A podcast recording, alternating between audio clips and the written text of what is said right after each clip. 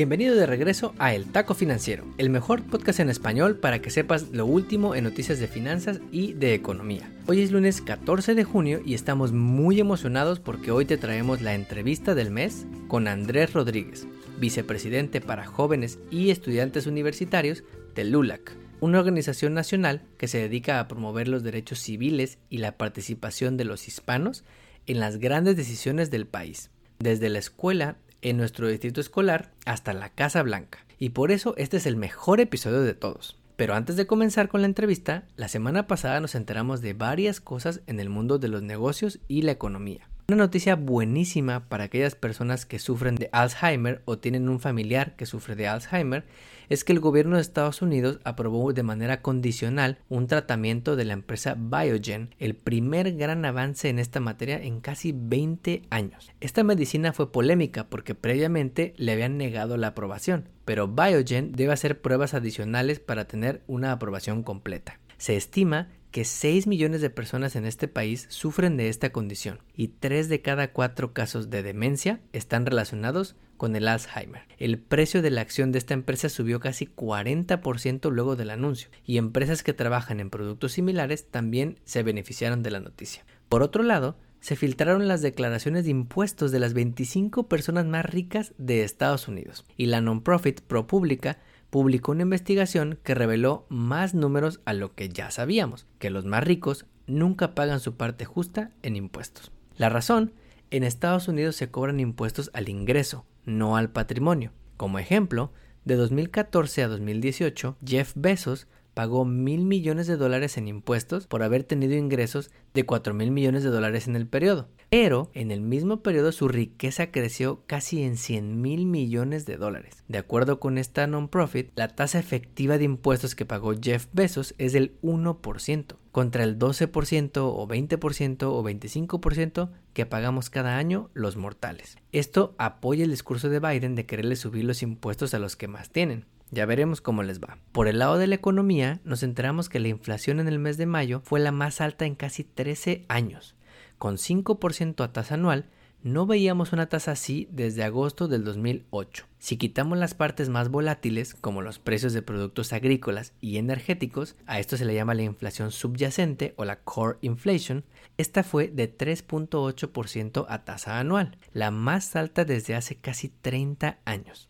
De acuerdo con expertos, mucho de esto es transitorio y hacia finales del año veremos un regreso a tasas más bajas, por lo que no esperan que la Fed reaccione muy preocupada en su reunión de política monetaria de esta semana. Del lado de la educación financiera, la semana pasada iniciamos un programa de educación financiera con la non-profit Women Economic Ventures para ayudarnos a mejorar nuestra relación con el dinero. Este programa está buenísimo y es completamente gratuito. Es impartido por nuestra querida amiga Irene Kelly, a quien entrevistamos en marzo pasado. Es todos los martes a las 8 de la noche, hora centro, y todavía estás a tiempo de inscribirte para las sesiones del mes de junio, para que aprendas de educación financiera en vez de ver la novela de las 8. Finalmente, como taco de pilón adelantado, ¿sabes cuál fue la primera ciudad en Latinoamérica en celebrar un festival del Pride? Si respondiste la Ciudad de México, estás en lo correcto. Por allá de 1979 se celebró en el entonces Distrito Federal con más de 1,000 participantes y comenzó una celebración que hasta la fecha es muy bien recibida en la capital de México. Pero México, debes saber, no fue el primer país latinoamericano en legalizar el matrimonio entre personas del mismo sexo. Este fue Argentina, quien en 2010 pasó una ley para estos efectos y se convirtió en el primer país en el mundo en proteger los derechos de las personas transgénero. Para probar tus conocimientos de la comunidad latina LGBT, la organización Hispanic Star hizo un quiz que te compartimos en las notas del episodio para que pruebes qué tanto sabes sobre datos de la comunidad LGBT en los latinos. Ahora sí, vamos con la entrevista con Andrés Rodríguez.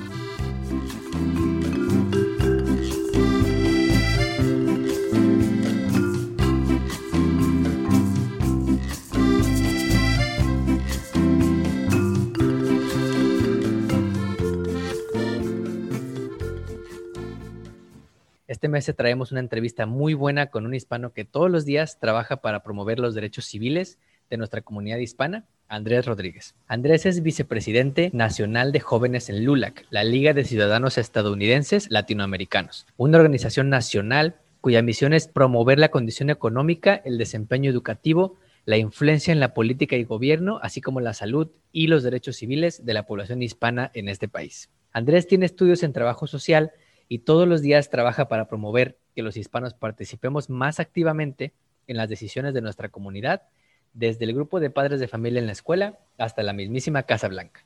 Andrés, es un gusto tenerte en El Taco Financiero. Muchas gracias por la invitación. Bien emocionado.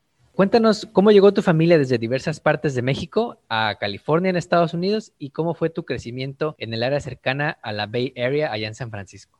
Sí, gracias. Mis padres los dos son de México y mi madre es de Tepehuanes, Durango, y mi papá de Mexicali, Baja California, pero familia Michoacán, Guanajuato. Ellos llegaron a los Estados Unidos en los 70s, como 72, 70, todavía adolescentes, ¿verdad? Mi mamá vino con mi abuelo del programa de bracero, uno más por esa manera, ¿verdad? Ya después de que trabajó aquí unos años. Y entonces para ella era un poquito más fácil porque por el gobierno era más fácil traer a sus familias porque iban a trabajar aquí. Y mi padre llegó cruzando, no tan oficialmente, llegaron a San Juan Bautista en el centro de California, la costa central, para trabajar en los files y en otras maneras en las temporadas. Y entonces aquí yo nací, crecí en Hollister, California, de los 90s, y como dije, principalmente un lugar agrícola como el resto de California, pero más aquí en San Benito, Monterrey. Aquí creciendo por San José, San Francisco, era muy interesante porque aquí es donde era diferente, teniendo la influencia de música, los deportes, la cultura y la historia. Aquí siempre podíamos oír de las historias de barrios latinos, mexicanos, como en la del distrito de la Misión en San Francisco y el este de San José, que se llama, también es conocido como el barrio de Sal Si Puedes. Y ahí es donde vivió también César Chávez en muchas partes de su juventud. Muchos no saben. Mucho de cuando estaba creciendo, estaba oyendo más de esta historia. Y era ya más después donde estaba oyendo más de la historia mexicana y chicana más al sur de California, como en Los Ángeles, de los Zoot Suits, de así cómo se empezó nomás Los Ángeles de un pueblito a lo que es ya California con todo como es hoy. Y entonces ya creciendo, yendo a la Universidad de Northridge y para mi bachillerato y Sacramento y Los Ángeles para la maestría, es donde cuando aprendí más de la historia chicana de personas que realmente estuvieron ahí durante muchos de los movimientos cuando sucedieron. Entonces muchos de mis profesores así estaban involucrados y teniéndolos como maestros y maestras era muy bueno para nosotros porque podían decir cómo era. Qué interesante, Andrés. Y platícanos alguna experiencia que hayas vivido, que haya marcado esa trayectoria que tú tienes y que haya fomentado ese interés en la lucha por los derechos civiles de los hispanos. Sí, mi interés por los derechos civiles pues comenzó desde un niño, un bebé, porque como dije, mis padres han sido trabajadores en los campos desde que eran adolescentes y emigraron a los Estados Unidos. Entonces, estando alrededor de los movimientos de los derechos laborales, movimiento chicano, donde podían participar en las marchas y eventos cuando no estaban trabajando. Entonces, ya teniendo esa experiencia y así en la familia. Y una experiencia ya teniendo la educación. En esos tiempos, como los 70s, 80s, era cuando el gobierno y las compañías estaban usando las pesticidas sobre los trabajadores mientras estaban trabajando. Y digo eso porque eso causó muchos problemas para las trabajadoras que estaban embarazadas. Por ejemplo, mi mamá estando ahí y sus amigas sí tenían unas dificultades cuando tenían el bebé ya cuando nacieron. Mi hermano tuvo un esófago subdesarrollado y todo bien, ¿verdad? Ya en este día, pero al mismo tiempo era algo traumático que estando mi mamá como un año en Stanford, en el hospital de Stanford, estuvo traumatizada. Y ella tuvo la suerte que nomás era eso, porque con muchas de sus amigas, si no los bebés no vivieron o tuvieron así muchas enfermedades, que la suerte es de que mi hermano tuvo bien, tuvo su educación y tuvo su éxito, ¿verdad? Y digo eso porque ya creciendo es cuando ya entendí que estas injusticias estaban afectando a nuestra propia comunidad y a los más vulnerables, ¿verdad? Porque sí dicen de que no le gustan cómo están trabajando, nomás los corren a los trabajadores. Ahora es ilegal de que usen así ese veneno mientras de que estén trabajando, pero hay personas y compañías que todavía lo están tratando de usar. Entonces, esa es como una experiencia que ya de creciendo, después mi hermano enseñándome así, cuando él estaba en la high school, yo apenas estaba naciendo, él me enseñaba de César Chávez, Pancho Villa, y nomás así el esfuerzo de que nuestros antepasados han hecho para pelear contra las injusticias. Claro, y lo que dices es bien importante porque a veces las experiencias personales son las que nos marcan a lo que queremos dedicarnos de grandes, y qué bueno que ahora ya, como dices, por la lucha civil, por la lucha por los derechos civiles, han cambiado varias de estas reglas y han protegido a los trabajadores hispanos en nuestra comunidad que trabajan en el campo. Andrés, cuéntanos en tu opinión, ¿cómo describirías la participación de nuestra comunidad hispana en la vida política de Estados Unidos? El año pasado estuvo marcado por muchos eventos, desde la pandemia hasta el asesinato de George Floyd, las elecciones de Estados Unidos donde ganó el presidente Biden. ¿Cómo describirías tú la participación de nuestros paisanos en la vida política de Estados Unidos? Ha de decir que ha mejorado mucho. Después de que comenzó la pandemia, vimos cuán marginada puede estar nuestra comunidad, como los recursos, como las vacunas eran más bajos en las comunidades de color, o al menos más como lentos para implementarse. Ahora hoy está como gratis, los ves de que, como el presidente, de que queremos dárselos a todos para que tengan sus vacunas, pero cuando se empezó no se lo estaban dando más a las comunidades de color o de bajos ingresos. Y hasta más importantes, además vimos qué de grave era la brecha digital que tenemos en las comunidades rurales y de bajos ingresos. Vimos que los estudiantes ya tenían que aprender desde la casa, ¿verdad? Que no podían ir al babysitter, a child care, entonces los padres eran de una manera y los maestros los tenían que calmar, apaciguar, para que pongan atención, que hasta ya sabes que es muy, muy difícil muchas veces, especialmente estando en el salón, imagínate en la casa. Entonces vimos de que tenían que tener internet y red, pero se necesita el internet más rápido porque después se puede perder la conexión en medio de una clase, una lectura. Entonces es muy bueno que ahorita el presidente Biden está teniendo en su próximo, se me olvida cuál es el bill que viene, pero parte de eso es para ayudar a las comunidades rurales para que tengan el acceso de internet, porque ahí vimos en la pandemia de que muchas familias y comunidades no tienen hasta una simple conexión para el internet. Con respecto con el asesinato de George Floyd y otros asesinatos por parte de la policía, hemos visto cómo debemos apoyarnos entre nosotros, porque no nomás son nuestros hermanos y hermanas afroamericanos, pero también a nosotros que los están matando. Así, por ejemplo, de Sean Monterrosa en Vallejo, California, en el Bay Area. Es lo mismo, todo en video, pero después no cargan a la policía, no los mandan y no pasa nada. O los corren, pero les pagan y no viene la justicia. Por estos eventos trágicos podemos ver así en dónde estamos como una sociedad para ver qué tenemos que hacer más. Yo pongo como Black Lives Matter y después los latinos unos dicen, ¿y nosotros qué? ¿Verdad? Y les digo, no, nosotros también importamos, pero yo les digo de que all lives don't matter hasta que Black Lives Matter, Brown Lives Matter. Y especialmente con la elección presidencial, vimos un récord de latinos votando, no nomás para presidente, que sí fue, yo creo, el año más exitoso de que tuvimos a los latinos que se registren y voten, pero también como que tengan la educación de por qué es importante votar. Por ejemplo, como este enero pasado, tuvimos en Georgia la elección especial, que era la elección senatorial, ¿no?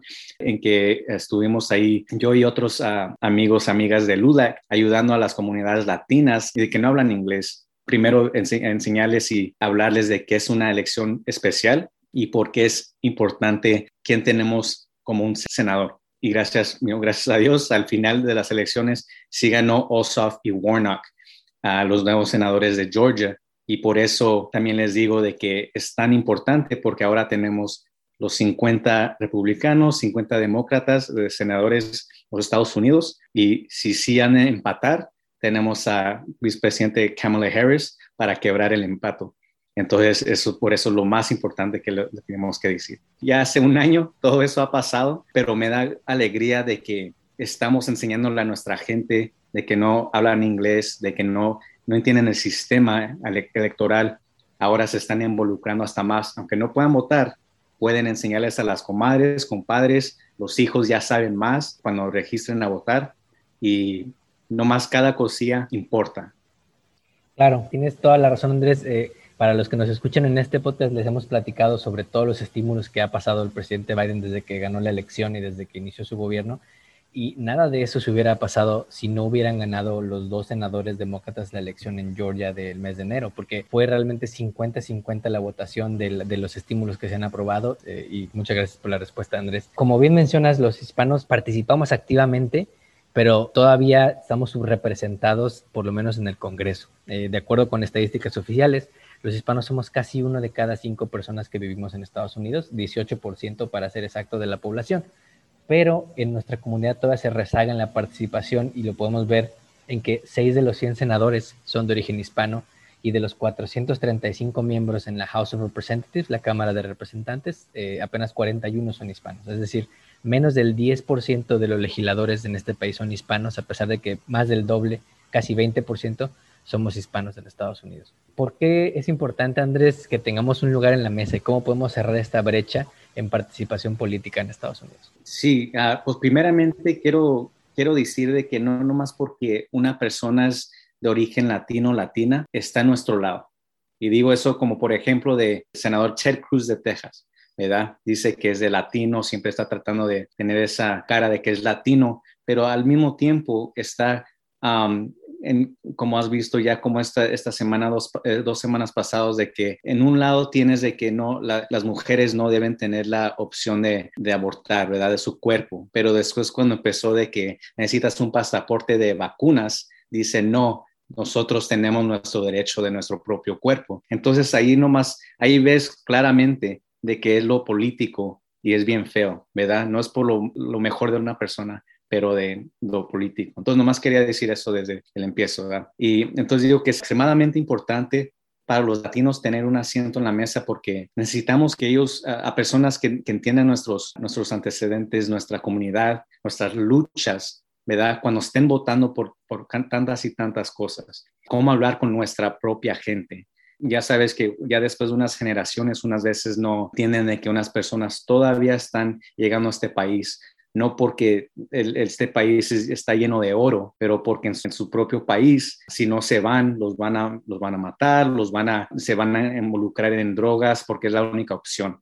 Es bien fácil oír de que están viniendo y viniendo las personas porque los quieren quitar los trabajos. No, así no es. Hay oportunidades aquí, sí, pero muchas veces ya cuando llegan, son trabajos que muchos de nosotros no hemos de querer trabajar, ¿verdad?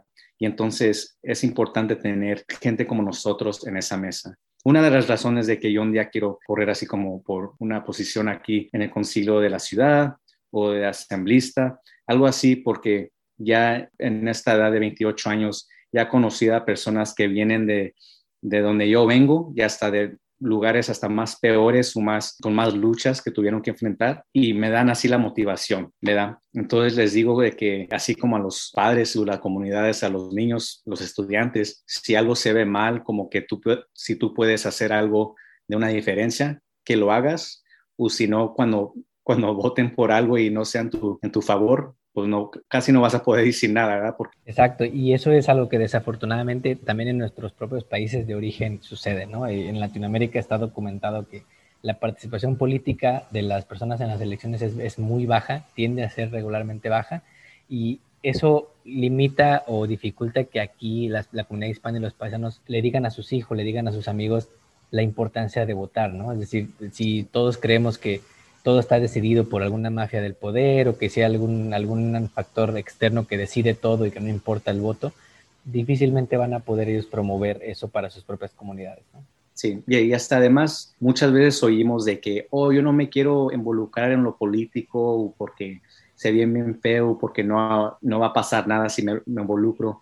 Pero la realidad es de que todo lo político, de cuánto te pagan, de cuánto tiempo vas a tener con tu familia, a cuánto tienes que pagar en tu casa o hasta yendo a la escuela, de préstamos estudiantiles. Todo es político de lo que haces cada día y muchas veces no saben eso las personas porque no piensan que lo político es nomás pelear, ¿verdad? Pero no, lo político es de las decisiones de que hacemos cada día, de que los afectan a todos y hasta en los años que vienen.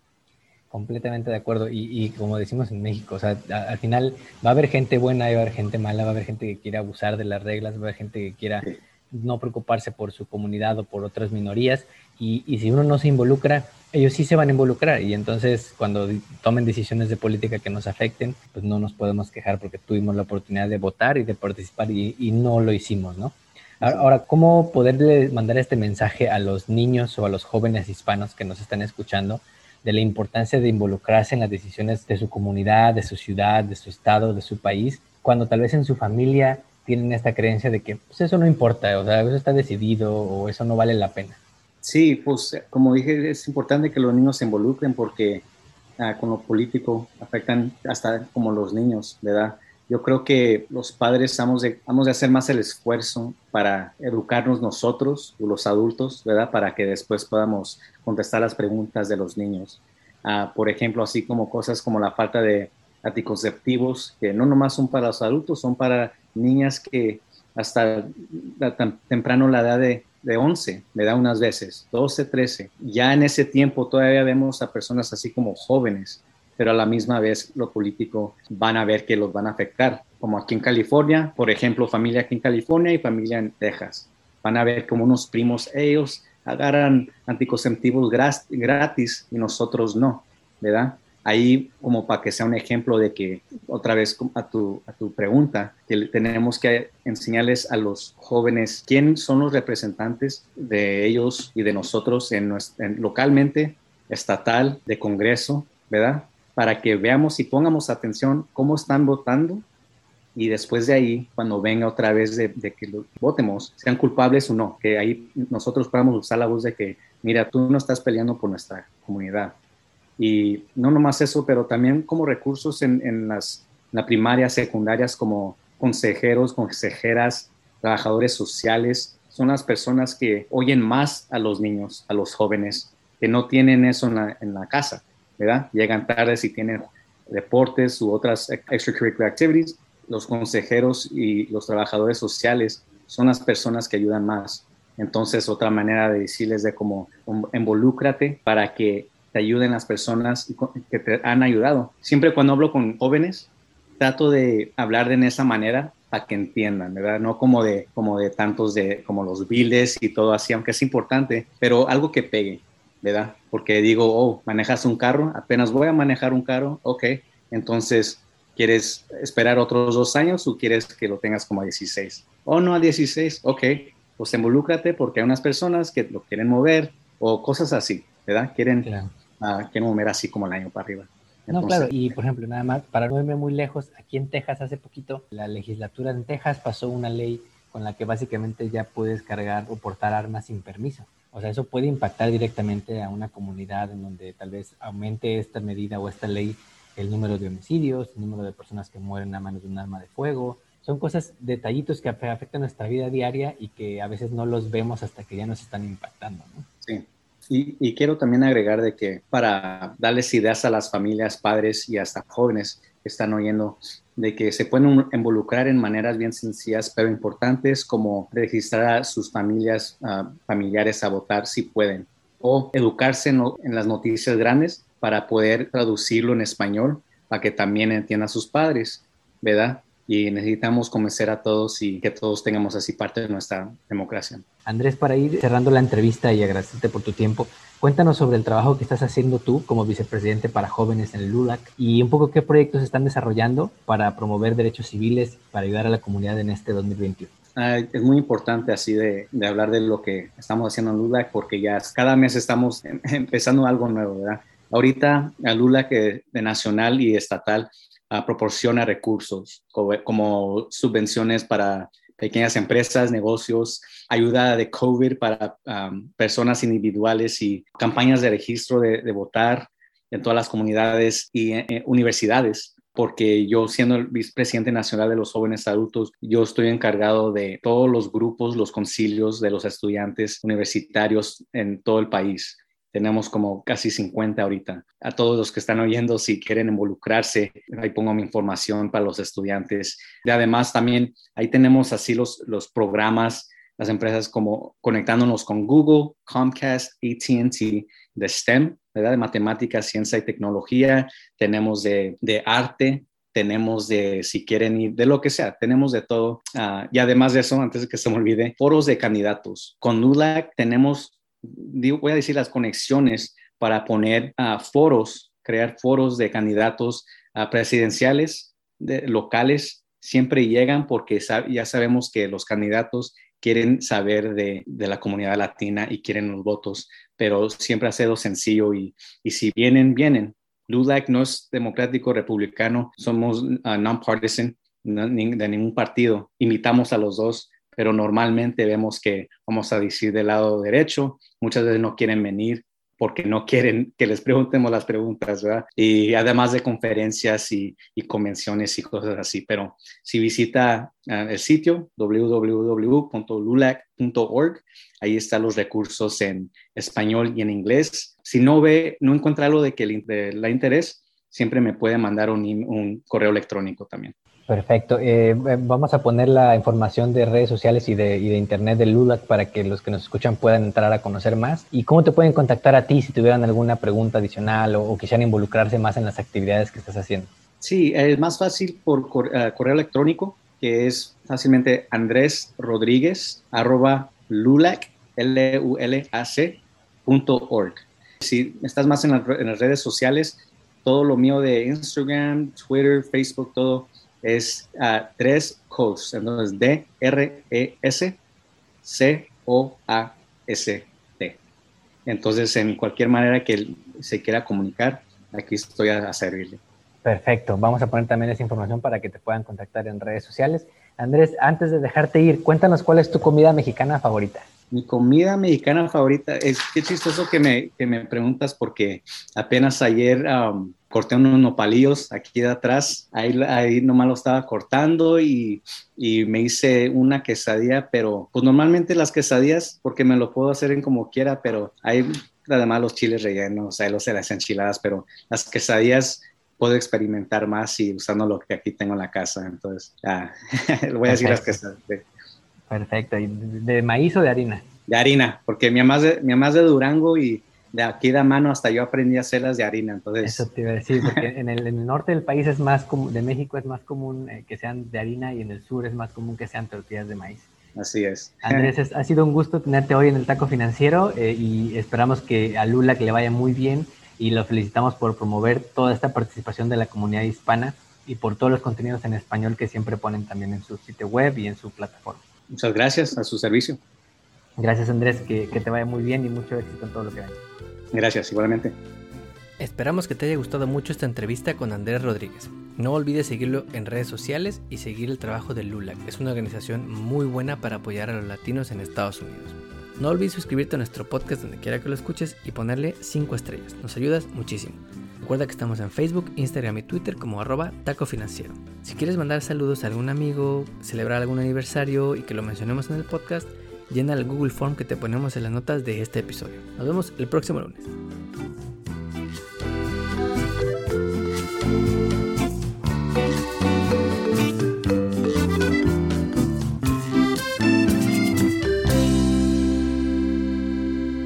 El podcast que acabas de escuchar, El Taco Financiero, refleja la opinión exclusiva del presentador o sus entrevistados y no representa la opinión de patrocinadores o terceros. El podcast tiene el objetivo exclusivo de informar y no busca promocionar la compra de acciones de empresas en específico. Tampoco es un reporte de investigación y no representa consejo legal o financiero.